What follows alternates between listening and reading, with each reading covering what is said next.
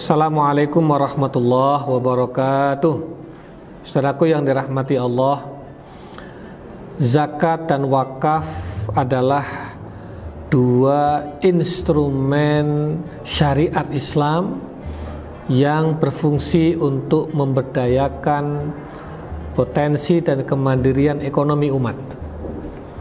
Zakat sifatnya wajib dan bahkan menjadi salah satu rukun Islam selain sholat, puasa, haji, dan syahadat. Sedangkan wakaf hukumnya adalah sunnah muakkadah, sunnah yang sangat dianjurkan.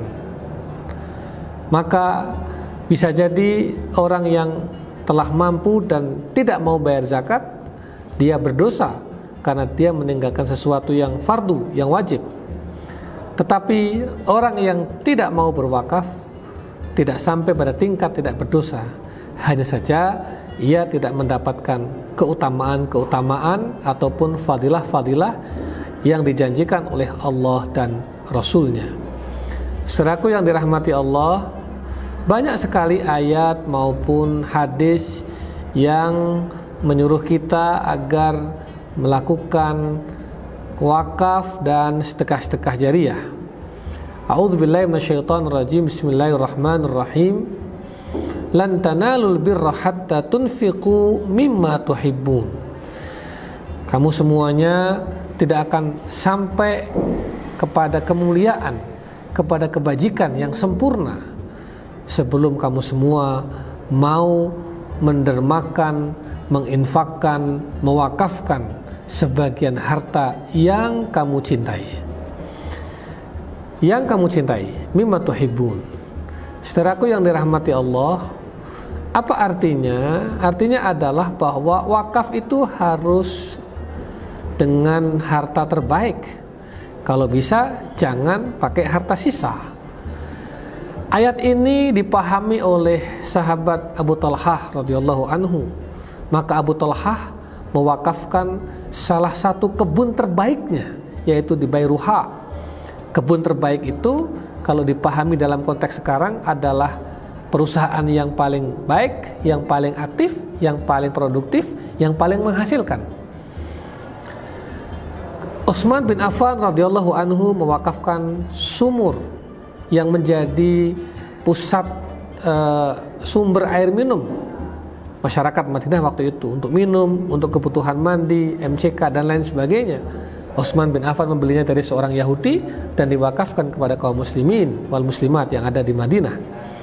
Kemudian Umar bin Khattab radhiyallahu anhu mewakafkan tanah di Khaybar, tanah yang paling dicintainya dan tanah yang produktif.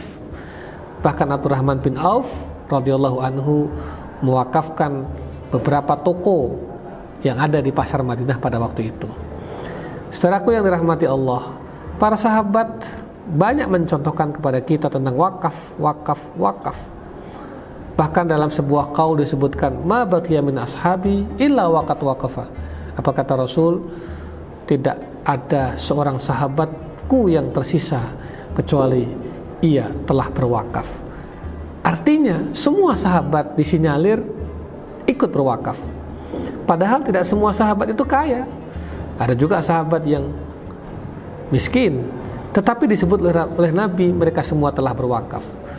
Artinya bahwa wakaf itu tidak mesti besar. Wakaf bisa dilakukan dengan nominal yang kecil, dengan hal yang ringan, hal yang eh, mungkin dalam pandangan banyak orang dinilai remeh-temeh. Orang bisa mewakafkan hartanya, orang bisa mewakafkan tenaganya, orang bisa mewakafkan ilmunya dan keahliannya, bahkan orang bisa mewakafkan waktunya wakaf, wakaf, wakaf. Wakaf menjadi lifestyle, wakaf menjadi gaya hidup yang dianut oleh para sahabat kita dahulu dan diteruskan, ditradisikan oleh generasi-generasi muslim setelahnya. Bagaimana dengan kita hari ini? Mudah-mudahan kita hari ini pun menjadikan wakaf sebagai lifestyle, wakaf sebagai gaya hidup. Sebab wakaf ini adalah antitesa dari gaya hidup hedonistik, gaya hidup materialistik, dan gaya hidup serba keduniawiahan. Orang zaman dulu, zaman Rasul, bahkan para sahabat dan tabiin seterusnya, dikit-dikit berwakaf, gemar berwakaf, mendahulukan wakaf. Hari ini orang dikit-dikit membeli, dikit-dikit memiliki, dikit-dikit menghambur-hamburkan hartanya untuk tujuan-tujuan yang mungkin kurang perlu dan tidak bermanfaat. Wakaf menjadi bagian yang terpinggirkan dan tidak menjadi agenda penting dalam kehidupannya. Padahal itulah jariah yang akan kita nikmati sepeninggal kita di alam kubur kita, di alam barzah kita, di akhirat kita. Saudaraku yang dirahmati Allah, jadikanlah wakaf sebagai lifestyle, wakaf sebagai gaya hidup agar kita selamat dunia dan akhirat. Assalamualaikum warahmatullahi wabarakatuh.